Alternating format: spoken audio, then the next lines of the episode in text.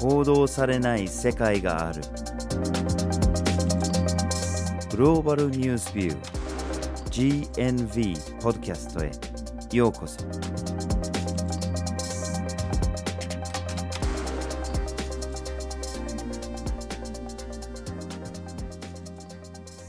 バーチル・ホーキンスです。岩根あずさです。今回のポッドキャストのテーマはバルト三国の人口問題ですはい。バルト三国と言いますと、リトアニア、ラトビア、エストニア、この3つの国を指しています。なんでこの3カ国がバルト三国と呼ばれるかというと、バルト海という海に面しているからなんですね。ではこのバルト三国の近くにはどんな国があるのかというと、ロシア、ベラルーシ、ポーランド、フィンランド、スウェーデンなどがあります。うんそして今回のタイトルにもあるように、このバルト三国、人口が減っているという問題に直面しています。はい。そもそもこのバルト三国は、まあ、若い国で、ソ連が崩壊してソ連から独立した国々であって、で、このソ連の崩壊も実はこの人口の減少の一つのきっかけにはなっています。で、この人口の減少がかなり激しくて、例えばリトアニアとラトビアに関しては、20年間で約20%減ってるとか、そういうようなちょっと驚きの数字もあったりします。はい。で、なんでこれだけ人口が減少してきているのか、そしてどのような対策が試みられているのか、こういうような話をしてから、このもう一つの側面である移民とか難民の受け入れの話もしたいと思います。今回のポッドキャストでは、まずはじめに人口減少の背景について、二つ目にその対策について、そして最後に移民難民の受け入れという三つの視点からお送りします。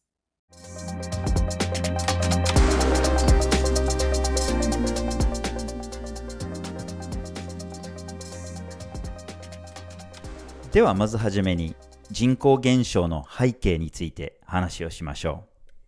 はい。一般的にある国が人口をキープしようと思った場合には、出生率が2.1という数字が必要です。つまり一人の女性あたり、だいたい二人ぐらいの子供を産むということをしていると、その国の人口はだいたい同じ水準に保たれるとされているんですけども、このバルト三国では出生率っていうのが1.6から1.7という数字です。そうなってくると、生まれてくる子供の数が少なくて、人口が年々減ってしまう状況に陥っています。そこに加えて、このバルト三国では死亡率も高く、ヨーロッパ平均を上回っています。その背景にはですね、このバルト三国においては健康状態が良くない人が多いと言われていて、まあ、心臓病だったりとか血管の病気で亡くなる人が多い状況にあります。さらにそこに加えて自殺率も高いというふうに言われているので、そもそも生まれてくる子供が少ない上に亡くなる方も多いということが相まって人口が減少しているのではないかと見られています。はい。しかし出生率とか死亡率だけの話ではなくて、実はこのバルト三国の歴史的な状況が人口にも影響を与えているというふうにされています。で、それを見るには、まずこのソ連の崩壊までちょっと遡るんですけれども、ソ連に支配されてた時代には、まあ、社会主義の経済、国が中心となって計画された経済があったんですね。国営の工場とかお店とかがあったり、そういうような経済だったんですね。しかし1991年に独立すると大きな変化がもたらされます。まず経済が社会主義から資本主義へと変わります。さらに経済的にも政治的にも西側諸国に近づくっていうような背景もありました。この歴史的な変化がこの三国の人口にも影響を与えます。はい。先ほど国の中で亡くなる人と生まれる人の数が釣り合ってないから人口が減っていくっていう話をちょっとしたんですけども、もう少し視野を広げてみると、実はこのバルト三国から出国していく人というのが入国してくる人よりも多いことも人口減少の理由の一つになっています。移民として、もしくは出稼ぎ労働者として、このバルト三国を離れ、別の国を目指す人というのが、実はすごく多くてですね、リトアニア、ラトビアでは、出国する人の数が、入国してくる人の数を大きく上回っているというデータもあります。エストニアでも似たような状況はあったんですけども、2014年にこの状況というのが少し持ち直していて、入国者数が若干出国者数を上回るという状況になっています。はい。では、なぜこれほどこれらの国から出ていこうとするのかと。まあ、先ほど、まあ、移民とか出稼ぎ労働という話はあったんですけれども、それはこの三国での経済状態とその移民が目指す国々での経済状況と大きく関わっています。先ほど言いましたように、このバルト三国が社会主義から資本主義へと移行して、市場経済になるわけですよね。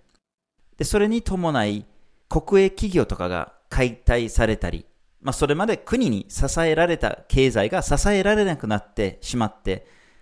まあ、弱肉強食の世界に変わっていきますね。で、そうすると、いろんなところで格差が出てしまいますし、貧困層が増えて、仕事が見つからない人たちが増えていきます。で、おまけに政治的な、経済的な腐敗もあって、その経済の中で得する人と得しない人が大きく分かれることになります。で、その得しない人たちがなかなか仕事が見つけられない、もしくは低賃金の仕事しか見つけられなくて、外に出てしまうと。仕事を求めに、より良い生活を求めに外に出ると。そういうような状況が生まれます。はい。さらに、この出稼ぎ労働というのを後押ししたのが EU への加盟です。三国揃って2004年に EU に加盟しています。この EU への加盟によって、域内移動というのが自由になったことが、さらに出稼ぎ労働者の出国というのを後押ししてしまいました。ただもちろん仕事を求めている人からすると、より良い条件で、より良い賃金で働きたいという気持ちがあるので、EU の他の国々へ渡る人が多かったんですけども、じゃあ出稼ぎ労働をすればどれぐらい賃金の状況が良くなるかというと、この三国の中で最も最低賃金が高いとされているリトアニアの最低賃金よりもドイツの最低賃金が倍以上という数字です。そうなってくると、やはりより良い生活、より安定した生活を求めて賃金が高いドイツだったり、まあ、当時であったらイギリスだったり、その他の EU の国に出稼ぎ労働に行く人が非常に多くなりました。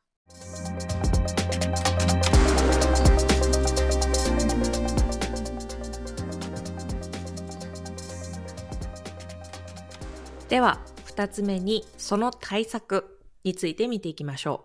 うはい。ま、どの国もそうですけれども、人口減少への対策として、まあ、とりあえず3つの柱を挙げることができるかと思います。え一つは少子化対策。もう一つは自国民の帰還支援。そして最後に移民や難民の受け入れ政策が考えられるかと思いますが、この最後の移民難民の受け入れ政策は後ほど話しますので、とりあえずこの少子化対策と自国民の帰還支援について話したいと思います。はい。先ほどですね、このバルト三国では出生率っていうのが2.1という数字を下回っていて、それが人口減少の一つの要因になっているという話をしたんですけども、では少子化対策として子供を産み育てやすい社会を作ろうではないかということが行われています。で、どんなことが行われているかというと、やはり出産、育児を経ても仕事との両立を促すことができる社会を作るために出産休暇や育児休暇の制度というのが作られています。はい。エストニアを一つの事例に取り上げると、現在では出産の際にお母さんが140日間、5ヶ月弱の休みを取ることができて、で、お父さんには10日間の休みを取ることができます。で、今度育児になると、合わせて435日、まあ、約1年半ですね。これを休みを取ることができるんです。これお父さん、お母さん合わせての日数ですね。で、リトアニアもラトビアも同じような休暇制度を取り入れていて、まあ、ヨーロッパの中でも比較的に充実しているようにはなっているというふうに言えるかと思います。はい。この出産と育児のための休暇制度以外のサポートとして、子供がいる世帯に対する給付金という措置も取られています。エストニアとラトビアでは3人目の子供が生まれると給付金というのが支払われて、これが1回きりではなくてですね、エストニアのケースだと月額520ユーロ。これ結構大きいですよね。充実してますね。そうですよね。日本円に換算すると6万円ぐらいになるのかなっていう金額なので、充実した給付金の措置というのが取られています。うんうん、ラトビアの方は金額は134ユーロと落ちるは落ちるんですけども、やはり子供がいる世帯にとっては、こういった現金でサポートを受けられるというのは一つ大きなメリットかなと思います。そうですね。じゃあ続きまして自国民の帰還支援について話したいと思います。要するに移民として出て行ってしまった人とか、出稼ぎで行っている人たちが、まあ自国に戻ってきやすいような体制を取るということですね。で、その一つがやっぱり就職支援ですよね。帰ってきて仕事がちゃんとあるかというようなところが重要になってきますので、例えば政府だったり、あるいは NGO だったり、あるいは資本家だったりが、まあ企業と協力をして仕事が見つかったり、あるいは仕事が約束されるような状況を作り上げていくと。そういうような活動が行われています。で、エストニアでは助成金までついてたりすることがありまして、戻ってきたら新しく家を見つけなきゃいけないし、家具もおそらく買わなきゃいけないだろうし、まあいろいろと引っ越しにお金がかかるわけなので、その助成金が出るというような制度もあったりします。はい。さらにですね、物理的に帰ってきてほしいというのもあるんですけども、もうバーチャルでもいいから帰ってこれるような制度というのも作られています。これもなかなか斬新な制度ですよね。はい。このバーチャルな帰還移民制度というのがあるんですけども、オンライン上で、つまり電子住民としてその国に住民登録をして、オンライン上で銀行口座も開設できて、さらにはオンライン上で法人も設立して、電子署名もできる。だから物理的にエストニアに行かなくても、エストニアの住民として、オンライン上で存在することができるという制度も作られています。これよく似た制度がリトアニア、ラトビアでも導入されていまして、もしかしたらこの先、この制度というのが他の国にも広がっていくのかもしれません。そうですね。まあ、ただこれが、なぜこの自国民の帰還支援の一環として見られるかですよね。はい、結局は帰ってきてないわけなので、どういう意味合いがあるかですよね。で、こういう制度がまあ導入されてそんなに年数は経ってないので、まだ十分なデータは集められないとは思うんですけれども、まあ、この電子住民になることによって、やっぱり帰国へのハードルが下がるということは考えられますよね。つまり帰国しようとするときにすでに銀行口座がある。自分が帰国して立ち上げようとしている企業はすでに立ち上がっていると。で、いろんな手続きはすでにできるようになっていると。だいぶその手続きの面では減ってくるし、割と帰ってきてすぐに企業を動き出せるとか、すぐに住民としていろんな手続きができるようになるんですね。はい。で、まあそれが、やっぱり帰ってきやすい環境を作るっていうような意味合いがあるんじゃないかなというふうにされています。で、もう一つやっぱりここで言わなきゃいけないのが、この電子住民制度っていうのが、帰国する人だけの話ではないんですね。エストニアの人、ラトビアの人、リトアニアの人だけが電子住民になれるわけではなくて、他の国の住民もバルト三国の国の住民になることができるんですね。で、これもやがてやっぱり実際に物理的に移民になる人が増えるきっかけになるんじゃないかというふうにされています。はい。移民、難民の受け入れに関しては、この後もう少し詳しくお伝えします。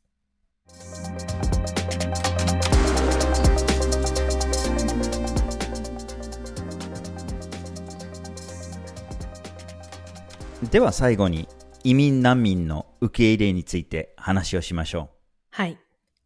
ここまで人口減少に歯止めをかけるための対策として、まあ、出生率を上げるための少子化対策であったりとか、バーチャルな期間を促して最終的には国への呼び戻しをするという対策が取られていることを紹介してきたんですけども、やはり出生率であったりとか、呼び戻しってなると、プロセスも複雑ですし、少子化対策をしたから必ずしもみんなが子供を産むとは限りません。また、子供が生まれたからって言ってすぐに労働力になるわけではなくて、育つのに何年もかかるわけですよね。また、呼び戻しのための政策を取ったとしても、もう出稼ぎ先で生活の基盤ができている人にとっては、なかなか帰ってくるインセンティブにはならないというケースもあります。うん、そういうこともあって、今取られている対策っていうのが、どこまで有効なのかっていうのは、なかなか結論を出しにくい状況にあります。そこでもう一つ人口を増加させることに直結する現象として、移民・難民の受け入れということが挙げられるんですけども、ここについて少し詳しく紹介していきます。はい。まあもちろん移民・難民を受け入れて人口の減少を引き止めるっていうのは、これも決して簡単な政策ではありませんね。そのやってきた人たちが教育を受けたり、友達を作ったり、仕事に就いたりするために、やっぱり言語的な壁があったり、あるいは文化的な壁があったりする場合もあります。ただ、労働力の観点から言えば、まあ、即戦力になりうる人たちはいますし、で、子供を連れてくる場合は、まあ、少子化対策の一つにもなりますよね。で、ここで移民と難民を一緒にしてるんですけれども、状況はもちろん違います。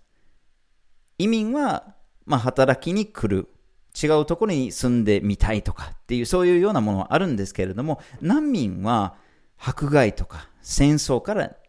逃れてきてる人たちですよね。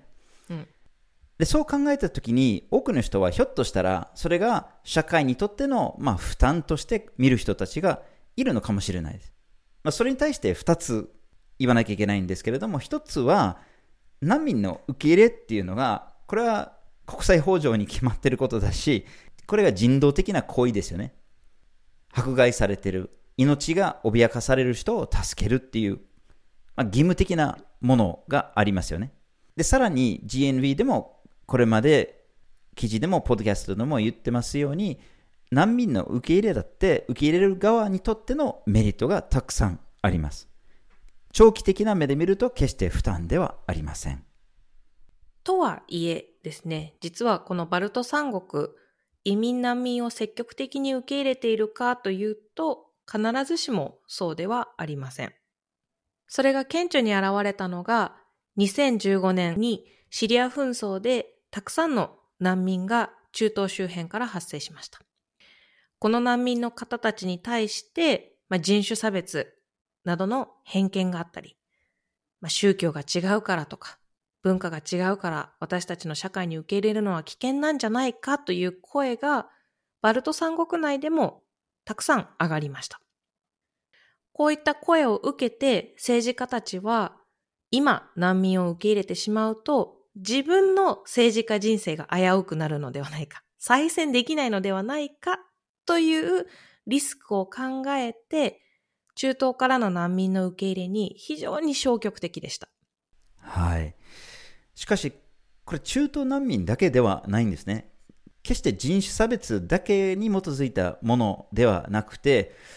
同じヨーロッパからも入ってくる移民、難民に対しても必ずしもその受け入れには積極的ではなかったんですね。EU じゃない東ヨーロッパとか、まあ他の旧ソ連の国々からやってくる人たちって、やっぱりより良い生活を求めると、まあ、バルト三国は西ヨーロッパに比べたら最低賃金が低いかもしれないんだけれども、まあ、東ヨーロッパの国々に比べたら最低賃金などの経済状況がまだいい方だっていうことで、やっぱりこのバルト三国を目指してくる移民などもいます。で、これらの意味に対しても、やっぱり受け入れは消極的ですよね。で、その背景にいろんな理由あるとは思うんですけれども、ひょっとしたらその一つが、やっぱり非常に抑圧的なソ連時代から発生してたトラウマっていうのが挙げられるのかもしれませんね。もう一つ、移民難民に対して消極的な理由というのがありまして、移民難民を受け入れることによって自国の言語だったり文化っていうのが脅かされるのではないか。それに対する警戒があるという見方もされています。例えばヨーロッパ諸国からやってくる人たちっていうのは欧米的な文化や考え方を持ち込むことがあるかもしれません。さらに言語的には英語を使って生活しようとしている人がいるのかもしれません。反対に旧ソ連の国々からやってくる人たちにとっては使い慣れたロシア語を移民した後も使い続けたい、子供にも教えたいと思っている人が多いのかもしれません。そうなってくると自国の中でいろんな考え方を持つ人がいる。そうなると私たちの社会はバラバラになっちゃうんじゃないのそこを懸念している人っていうのがいるんですね。しかし実際人がやってきますし、その受け入れる以上は、やっぱりどうにかしなきゃいけないということもあって、その受け入れを支援する制度も導入されていることもあります。まあ、例えば入国してきた人が移民であろうと難民であろうと、とりあえず3ヶ月の無料の言語教育をしてあげましょうとか、あるいは迫害から逃れてる難民に対して福祉支援をしたりすると。まあ、そういうやってきてから社会に入り込みやすい、自立しやすいような、まあ、社会統合を目指した支援が行われているケースもあります。はい。この移民難民を受け入れて、それによって社会が分断されてしまうのではないかという懸念に対しては、こういった社会統合を促す支援っていうのをうまく導入することで、むしろその違いが豊かさにつながっていくっていう見方ももちろんできますし、いろいろな文化、いろいろな考え方が入ってきて、社会全体がより良い方向に向かうことっていうのは不可能ではないはずです。ただですね、残念なことに今、バルト三国で取られている社会統合政策っていうのがなかなかうまくいっていないという現状もあります。例えば、移民、難民で永住権を受けた人であっても、言語的な壁だったり、文化的な壁というのが残ってしまって、職を見つけられない、コミュニティに自分の居場所を見つけられないというふうに感じて、バルト三国を去っていく人も多いそうです。はい。しかし入ってくる人を対象に支援制度を充実させたところでも、やっぱり受け入れる側に対するケアも必要ですよね。これまでは中途から来た人に会ったことない、何らかの形の偏見を持ってる人、警戒を持ってる人に対して、それを払拭できるような、多様性を促すようなプログラムがあれば、両方面から受け入れる側も入ってくる側に対する支援ができて、より共存しやすい社会が作れるんじゃないかということで、バルト三国ではそういうような偏見をなくす多様性を促すプログラム社会的キャンペーンも見られるようにはなっています。うん実はですね、2022年の2月に発生したロシア・ウクライナ戦争で、たくさんのウクライナからの難民が発生しています。バルト三国は、ウクライナからの難民の受け入れには積極的な姿勢を見せていました。その背景には、外見的な見た目の近しさであったりとか、文化的な近しさっていうのが難民の受け入れを積極的にしたのではないかという理由と、もう一つは安全保障上の理由からロシアを警戒してウクライナをサポートしたいという思惑があったのかもしれません。ただですね、いくらその難民の受け入れを積極的にしたとはいえ、長期的に見ればやはり難民は資金面で負担になるのではないかという人であったりとか、ウクライナからの難民が国内の貧困層よりも手厚い支援を受けられるのは問題なのではないかと考えている人もいるそうです。やっぱり人が国境を越えるっていう行為にはいろんな難しさがありますよね。そして今回のバルト三国のケースで見たこの出国、入国、あるいは他国からの移民、難民の受け入れ、この話にちょっと限ってみると、やっぱり気になるのがこの背景にある格差ですよね。難民は迫害とか紛争から逃れるんですけれども、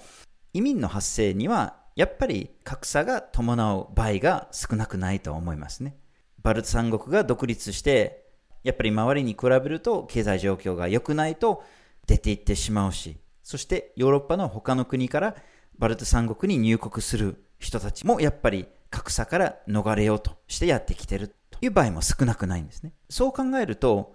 消極的な移民対策を取ろうとする国があるとすれば、それは自分の国境線で人を止めるとかってだけの話では対策にはならなくて、もっと広い視野で国内外の格差を考えて、その本格的な対策に取り組む必要があるのではないでしょうか。今回はバルト三国の人口問題というテーマでお送りしました。一つ目に人口減少の背景について。二つ目にその対策について。そして最後に移民・難民の受け入れという三つの視点からお送りしました。